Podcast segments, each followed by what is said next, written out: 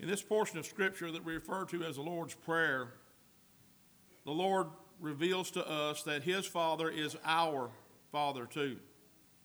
In the eighth verse, He said, For your Father knows the things you have need of.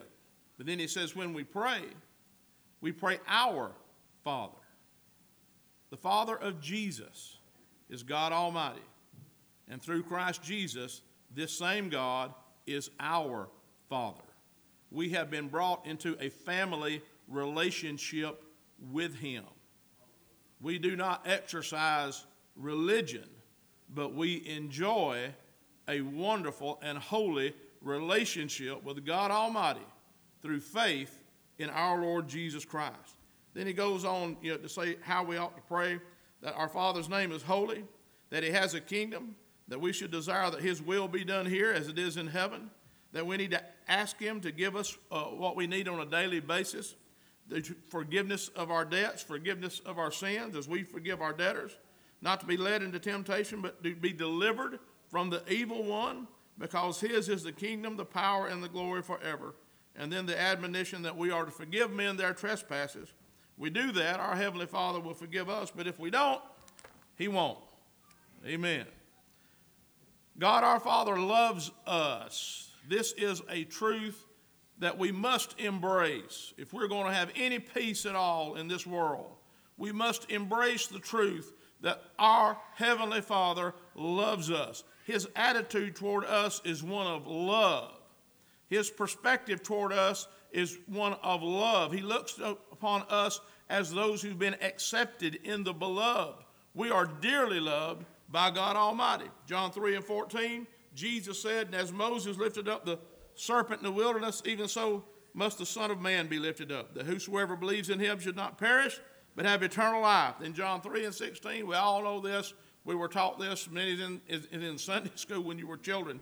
For God so loved the world, that means he loved us, that he gave his only begotten Son, that whoever believes in him should not perish, but have everlasting life. For God did not send his Son into the world to condemn the world, but that the world through him might be saved. For God so loved the world that he proved it by giving his only begotten Son. Not only does God declare his love for us, listen, God proves his love for us.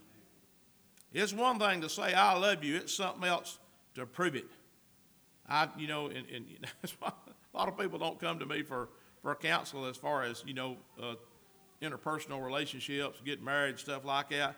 Because this one thing, say, I love you, baby. It's another to hold her head when she's puking her guts out at 3 o'clock in the morning. One is a declaration, the other is evidence of the fact.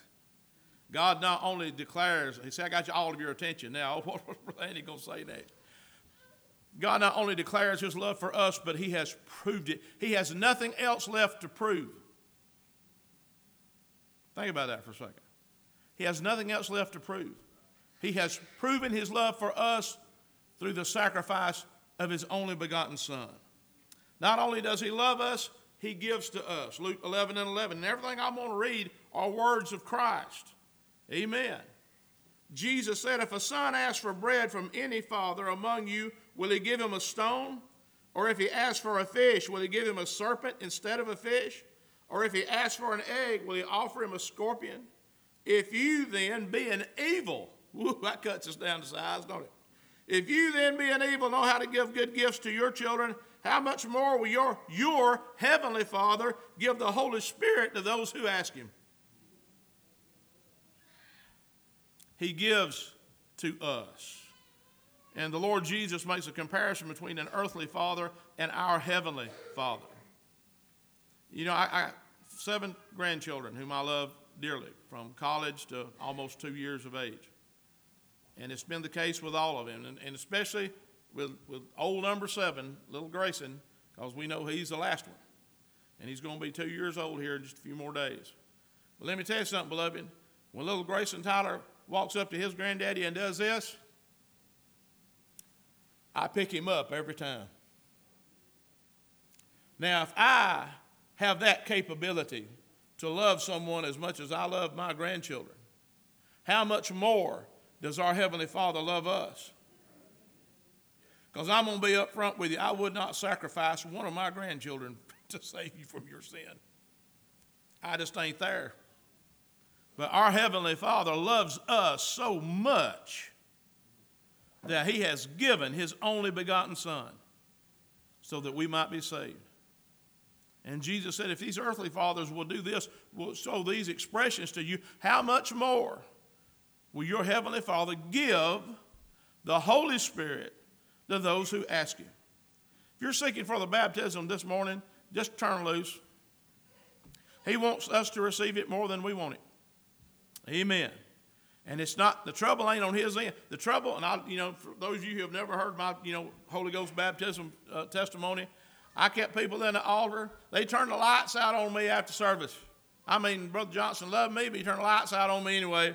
Well, let's turn the lights out because Andy may be here for a while. And I begged, and people laid hands on me and slapped me on the head and grabbed a hold, told me to let go, told me to hold on you know, told me, gave me all this great advice, and oh, and I just, oh, help me.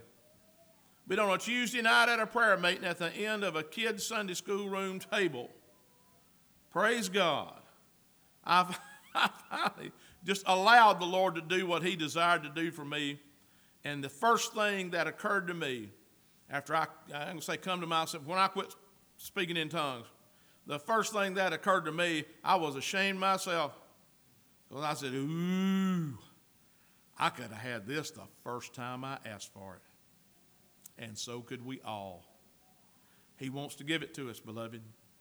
If we just turn loose, hang on, do hang by the chandeliers, whatever it is you got to do to get to that place where you just, you know, allow the Spirit of God to saturate you and allow Jesus Christ to baptize you in the Holy Ghost. And for most folks, like it was for me, it was tongues. Well, I, I received that utterance and I would not speak it out because I didn't know what I was saying. And I promise you, every person ever received the baptism of the Holy Ghost had to get past the devil telling him you ain't getting the Holy Ghost. Which is stupid because if you was going to get some unclean spirit, why would the devil tell you? Why wouldn't he just lay back and let you get an unclean? No, he knows it's no unclean spirit. He knows it's a Holy Spirit. And he don't want you to have it. Because this baptism is a baptism of power. Hallelujah. You come up off wherever it is you at, full of the Holy Ghost, fear of the devil is the last thing on your mind. You ain't afraid of nothing. Fear leaves because it is the Spirit of God that empowers us, enables us, and grants us a holy confidence. I'll never forget it. Right out there in that vestibule, a lady had an unclean spirit, and that thing lunged at Brother Otis. I thought, mistake. Brother Otis just stood up and said, I ain't scared of you. Come out of her in the name of Jesus. Now, we're talking about a demonic spirit, an unclean spirit now. And here's Brother Otis full. I'm standing beside him, but Brother Otis is one full of the Holy Ghost that just took authority over this thing. So, baptism of power. Well, what happened? It come out and got shooed out the door. Amen. How much more your heavenly Father does, and, and, and I'm not saying this to make anybody feel bad. I'm not saying you're bad or you're wrong or nothing. You are just like I am. If you're seeking a baptism haven't received it yet, you in good company. You in company with me. I've been where you are. What I want to encourage you today is that it's valid, it's for you. You keep on praying, you keep on singing, seeking, you keep on believing God, and one day it's going to happen. Luke 12 and 24, Jesus said, Consider the ravens, for they neither sow nor reap, which have neither storehouse nor barn, and God feeds them. Of how much more value are you than the birds? And which of you by worrying, boy, I tell you what, if I could stamp this on everybody's head, and which of you by worrying can add one cubit to his stature? You can worry if you want to, but your worrying is not going to affect the issue at all. All your worrying is going to do is put you in early grave. All your worrying is going to do is make you sick, because it does. If you then are not able to do the least, why are you anxious for the rest? Now, here's a, the, the first line of a great song Sister Carolyn sings Consider the lilies, how they grow. They neither toil nor spin. Yet I say to you, even Solomon in all his glory was not arrayed like one of these. If then God so clothes the grass, which today is in the field and tomorrow is thrown in the oven, how much more will he clothe you, O you of little faith? And do not seek what you should eat or what you should drink, nor have an anxious mind. For all these things the nations of the world seek after, and your Father knows that you need these things. Verse 31. This is something that I wish our government would embrace and, and, and just bring into legislation. But seek the kingdom of God, and all these things shall be added to you. That would replace welfare. Just get political here for a second. If we will seek the kingdom of God, all these things will be added to us. We try to manipulate and maneuver and do all this stuff. If we want to affect our circumstance and our situation, can I help somebody this morning? If your situation needs affecting, if you got an issue that needs some divine attention, if you will seek first the kingdom of God, everything you need shall be added to you. If you make the kingdom of God your first priority, all these things that you need will be added to you. What a wonderful promise that is. You know, last night there was people, and I just I just use Chattooga County. Last night there was people got blind drunk in Chattooga County because we got a liquor store now in Lyerly. You don't have to ride to Rome no more. You can just ride down to Lyerly and get yourself liquored up. You don't have to go to the bootleggers. All them poor old bootleggers out of business now because we got beer and liquor in Chattooga County. But they was people that went and, and took hard-earned money and bought them enough liquor to get themselves cross-eyed drunk last night. And right now, as I speak, their head is a throbbing. Because at 6 o'clock this morning, they was embracing a toilet. Come on, give me amen, Frankie. I pick on Frankie all the time. God love you. They're seeking what? Peace. They're worried. And we see the efforts of the enemy to instill worry in us. Just turn on the news. Fox, CNN, MSNBC. It's like Chicken Little screaming, louder, louder, louder. The you know, sky's falling. And we get worried. Whoo, what are we going to do if a Democrat gets elected? Well, I'm going to seek the kingdom of God, His righteousness, and see what happens. It got me through eight years of Barack Obama. Woo, Brother Andy, don't get political. I ain't getting political. I'm getting biblical, praise God. What you believe and how you act makes a difference. I don't care who you are. But the grace of God got me through that. He'll get me through whichever of these people who were on TV for seven hours the other night talking about climate change. I done preached a message on scriptural climate change. Brother Andy, you believe the climate's going to change? I absolutely guarantee you it's going to change. Why? Because Jesus Christ is going to split the eastern sky and he's going to grab his church and jerk us out of here. And after seven years, he's coming back. His foot's going to hit the Mount of Olives, and you're going to have some change there, praise God. There's going to be a climate change when he walks in that rebuilt temple and sits down on the throne of his father David. Hallelujah. And who shall rule for 1,000 years with a rod of iron. You talk about a climate change, beloved. There's going to be some more climate change when Jesus comes back. Now, at the end of 1,000 year millennial reign, devil's let loose. There's a short rebellion. God the Father responds. At the end of the tribulation period, God the Son responds. But at the end of the millennial reign, God the Father going to respond. It's going to be quick. Hell's going to vomit its contents, and all them folks are going to a lake of fire. And then the Father is going to renovate this planet. It will be different. It will be, listen, perfected as it was before sin messed it up. But seek the kingdom of God, and all these things shall be added to you. Do not fear, little flock. For, listen, for it is your Father's good pleasure to give you the kingdom. It is our Heavenly Father's good pleasure. He delights to give as a gift us the kingdom of God. It is His pleasure to do that. What is His perspective toward us? It is one of love, and He is one who gives. We are to worship Him, John 4 and 23. Jesus talking that woman said, But the hour is coming, and now is, when the true worshipers will worship the Father in spirit and truth, for the Father is seeking such to worship him. God is spirit, and those who worship him must worship in spirit and truth. That's why I address that every time I pray at the beginning of every service. Lord, we've come here. We thank you that we can come here, but we only have one purpose in mind when we fill up this sanctuary, when we enter this place. We have come here to worship you in spirit and in truth. So we worship him because he is worthy to be worshiped.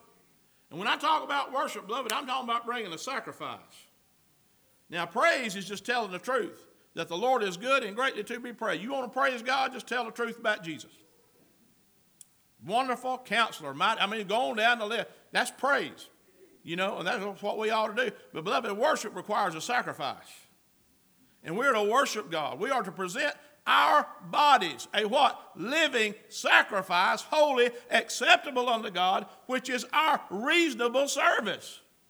That is how we worship Him. We bring Him a sacrifice. We don't drag some critter in here and cut it off and pour its blood out in a bowl, do all this other stuff. No, no. We are in the new covenant. We come and we offer our bodies, our lives, as a living sacrifice. That's how we worship Him in spirit and in truth. The Father will come to us. John 14 and 23, Jesus answered and said to him, If anyone loves me, he will keep my word, and my Father will love him, and we will come to him and make our home with him. Dwell on that for a second. If anyone loves me, he will keep my word. My Father will love him, and we will come to him and make our home with him. He who does not love me does not keep my words, and the word which you hear is not mine, but the Father's who sent me. These things I have spoken to you while being present with you. But the Helper, the Holy Spirit, whom the Father will send in my name, he will teach you all things and bring to your remembrance all things that I said to you. The Father will come to us. Praise God. Jesus said, We will come to him and make our home with him. How does he do that? Let's find out. And discover who we really are. Romans 8 and 14, the apostle writes to us and says, For as many as are led by the Spirit of God, these are sons of God. Now, that just not, you know, just for men only. That, that can also be translated children of God. As many as are led by the Spirit of God, these are sons of God, these are children of God. For you did not receive the spirit of bondage again to fear, listen, but you received the spirit of adoption by whom we cry out, Abba, Father. When you placed your faith in Jesus Christ and He forgave you of your sins and He washed your sins away, and you were born again, your name was written in Lamb's book of life, and you were justified, sanctified, saved altogether you receive the Holy Spirit of adoption. Now, though some Pentecostals are confused on this point, but I'm not. If you're saved, you have received the Holy Spirit of adoption. He dwelt. Now, there's a difference between receiving the Holy Spirit at salvation and being baptized in the Holy Spirit and receiving the endowment of power for service. The gift of God to the world, the lost world, to folks who are sinners, folks who were trying to get over last night. The gift of God to sinners is Jesus. For through him we are born again and we are saved. The gift of God to his children who are saved is the baptism in the Holy Spirit, that we might be empowered and enabled to serve God. The Spirit Himself bears witness with our spirit, listen, that we are children of God. Now, we don't believe that. How you know? You don't know what I believe. You don't even know who Bobby Cox is. Because we don't act like it. We are the children of God. I appreciate what Brother Dan said. Brother Dan's a humble man. He's a good man, child of God, does a great work with the choir, loves the Lord, leading his family in the right direction. And he's humble when he said, I'm just an ordinary man, but he's not. Our God is extraordinary, but he's a child of God. That makes all the difference in the world. We are a chosen generation. We have been sanctified. Woo, glory. What does that mean? That means we have been removed from this group and set apart into this group. There's a whole big old group of people who are lost as a day old duck and on their way to hell as I speak. But through faith in Jesus Christ, we are removed from that group and we are placed into the family of God. Once I was a sinner, lost in darkest night. You know, we know the song, but I'm not anymore. I have been redeemed. We sing that. I have been redeemed. Now, what messes us up is that we are all too familiar with our own weaknesses. We are all too familiar with our own failures. We are all too familiar with our own mess ups. And the enemy bombards us constantly with this idea that we are hopeless and helpless and poor and pitiful. And that's just a lie of the devil. Because what he does not want the children of God to understand is that we are that chosen generation that we have access to the very throne of Almighty God in the name of Jesus Christ. Hallelujah. Well, what does that mean? Praise God. That means we can get stuff done because it's not we who does it, it is the Lord who does it through us.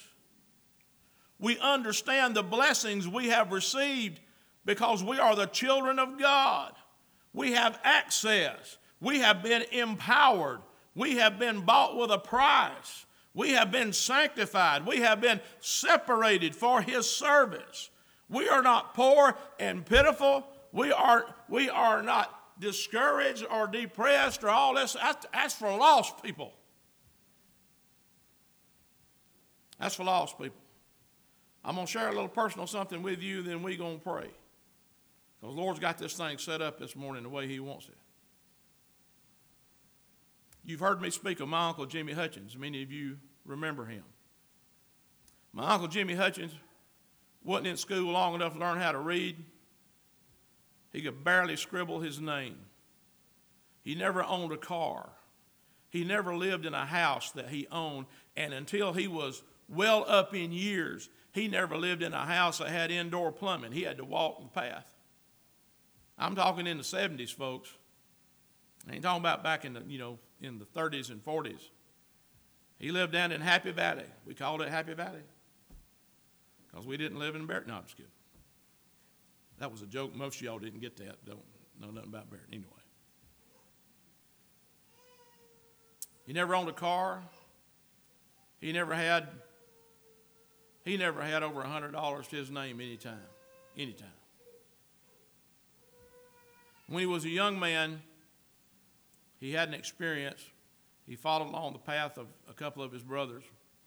How many of y'all know where the Barrington Cotton Mill used to be? It's the big place. Y'all know where that's at. Well, my Uncle Jimmy Hutchins just lived right down the road a little bit from that. The shack where my father was born still stands. I can take you down there and show it to you. That's where the Hutchins family lived. Dirt, dirt, poor, dirt, poor.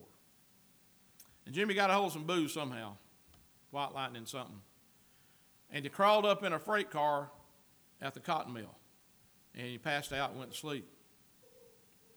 And when he woke up, he was in Birmingham, Alabama.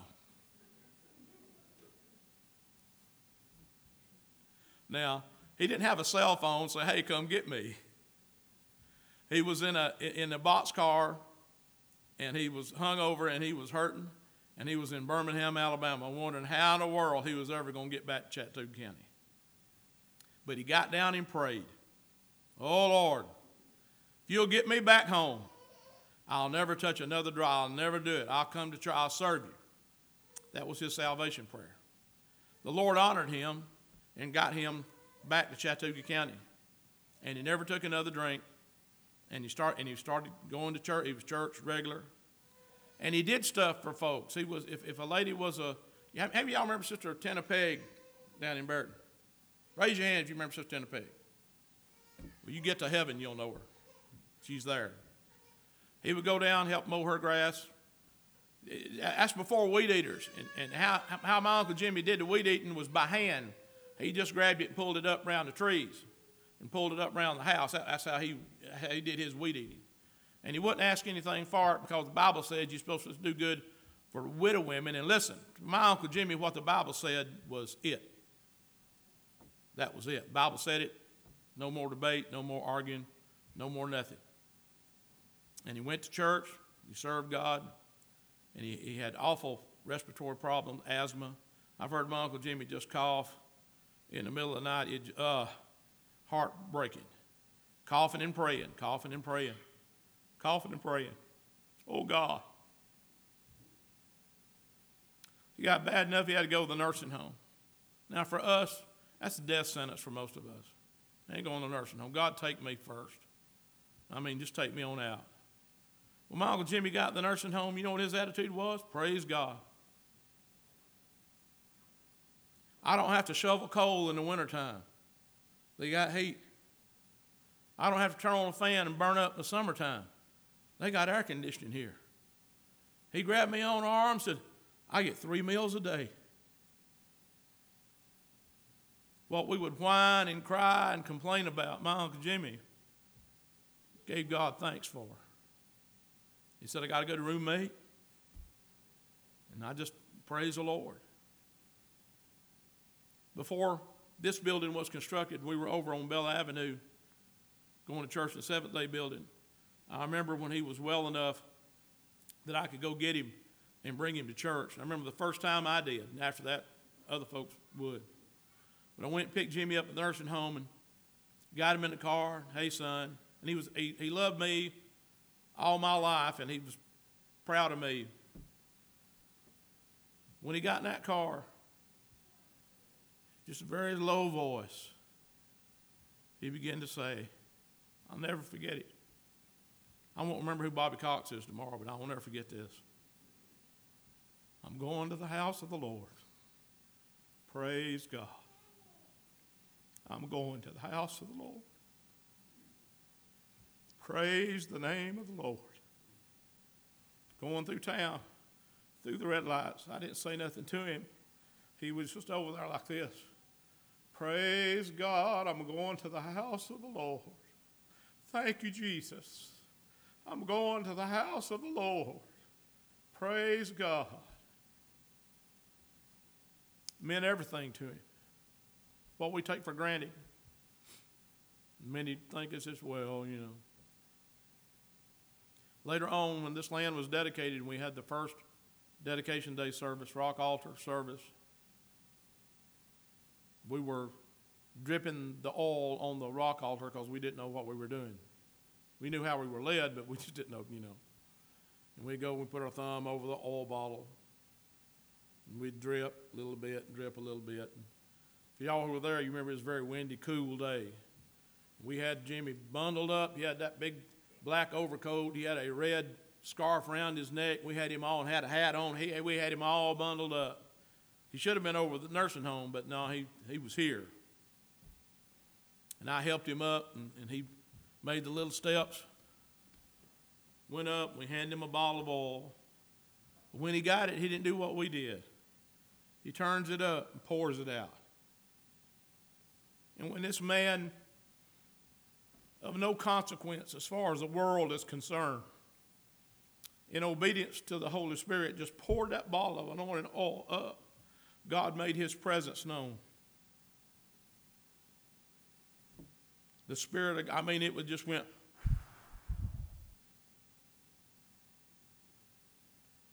And the Lord blessed. You know why? Because a man who knew he was a child of God as far as this world was concerned, he wasn't nothing. Uneducated, poor, backward. But from heaven's perspective, he's a child. And I'll honor him. I'll let my other children do a little dripping.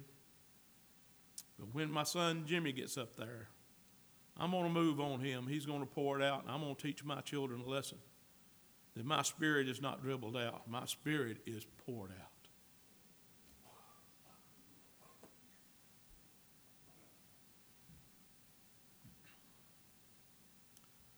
When the doctor tells you you have cancer, there is an immediate dread. There is an immediate deflation. Oh God. There is immediate apprehension that, well, this is the death sentence. But I'm here to tell you that we are the children of God.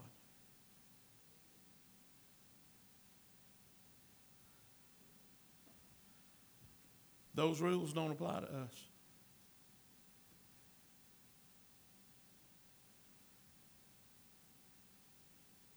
I can see you, boy. Those rules don't apply to us. That baby won't make it. That baby's got cancer. She won't live to see another birthday. But those rules don't apply to us, Brother Dennis.